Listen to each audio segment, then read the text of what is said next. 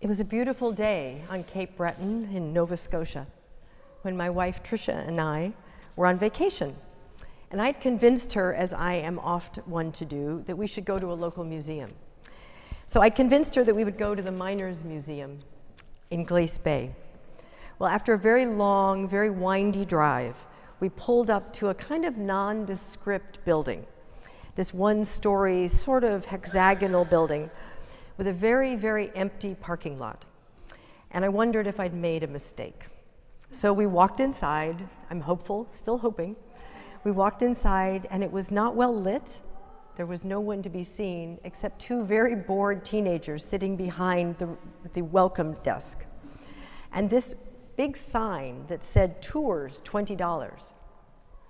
All we could see was one room of exhibits, the bathroom, and a little tiny shop.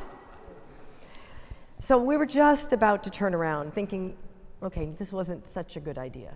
We really don't need to be paying $20 to tour a room. Maybe there's a movie in there in the corner, maybe. So I heard this older voice from behind speaking to the teenagers, and I looked up, and there was a gentleman telling them quite confidently he would be right back to lead the tour into the mine in half an hour. So I followed him outside, Trisha followed me, and we wandered out there, and the next thing I know, I'm sitting on a bench with a group of retired miners. For 25 minutes, I sat with these men learning the 250 year history of coal mining in Nova Scotia, listening to their heartbreaking stories of survival in the mines. Every one of them had fathers and brothers and uncles and buddies who had worked the mines.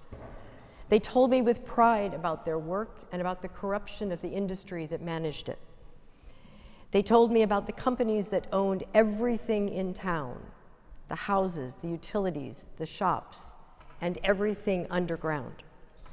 They told me about these companies that squeezed every last possible dollar out of indentured human servitude.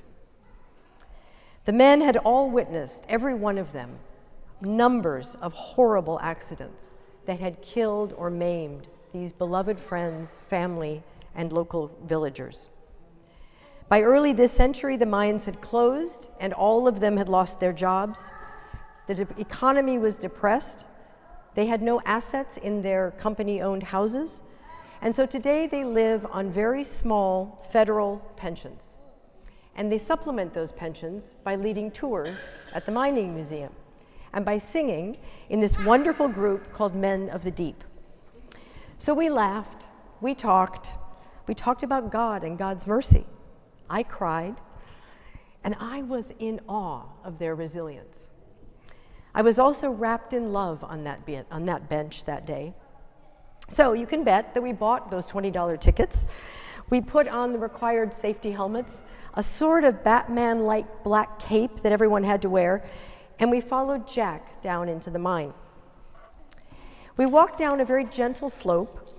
If the roof line was at about four feet and eight inches, so it wasn't too much of a bend.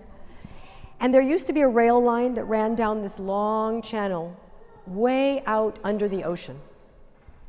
It went two miles out with trolleys on it that the men rode to the mines and the coal returned to the surface. So it didn't seem so bad at first. We were perhaps, you know, 300 yards down this long tunnel. Um, we weren't that sore yet. It was a tour after all. They weren't going to do anything to us, I assumed. Um, so we kept ducking and we began to look hopeful and think this isn't so scary.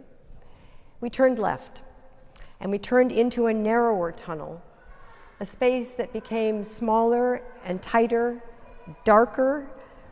And on each side there were bays. And in each of those bays, we were told two miners worked together, working in pairs with iron tools that they had to pay for out of their meager salaries. And suddenly, the lights went out. I have never been in such darkness. And after what seemed like forever, Jack lit his flashlight and he began to speak. his voice calming the palpable fear in our group. He explained that the only light the miners would have had well into the early 20th century were their oil lanterns filled with oil that they had to buy out of the meager salaries that they earned. As a result, they learned to walk in these dark tunnels, trusting their hands, trusting the sounds of the other workers, finding their way to their niche, their place to dig. So he used this description to engage us in the moment of his own life. He used the flashlight to guide us around another corner, and he shined his flashlight up, and there was a wooden door and a little wooden stool. And he told us about nine year old boys who used to sit on that wooden stool as they let carts pulled by ponies with coal through. There were ponies in that mine, that lived their whole lives below ground. They were tended by nine year old boys. And then he showed us the canaries, the canaries in the iron cages that literally are on sticks and were used to test the methane gas. So, after about 45 minutes of crouching in the dark, my back was aching. My feet were cold, and I was wrestling with claustrophobia. How did these men survive this? How did they work six days a week, 12 hour shifts in these excruciating conditions for 30, 40 years? And Jack suddenly yelled over these other visitors, Hey, church ladies, that's us, you're going to like what you see next. So he shouted. We turned another corner, and there before our eyes was a garden courageously, resisting the despair of their lives, miners had found a way to bring life and light into this darkness. Every day, a few men would pack seeds in their pockets and soil in their lunchboxes, and they'd ride that 30 minute train two miles under the ocean, and they would tend a garden. They would grow potatoes and carrots and flowers. The miners understood that planting a garden feeds people in body and soul. They were missionaries of hope. And right there, at that moment, the words that Ben just read to us from Isaiah came to me I will give you as a light to the nations, that my salvation may reach to the ends of the earth. So today we honor another agricultural missionary, a saint who himself endured extreme darkness, but carried the light of the gospel wherever he went. Hiram Hisanori Kano. Hiram was born in Tokyo in 1889. He immigrated with his family to the United States and he earned a master's degree in agriculture at the University of Nebraska. He was recruited by the area bishop at the time in western Nebraska to evangelize to Japanese American residents in that region.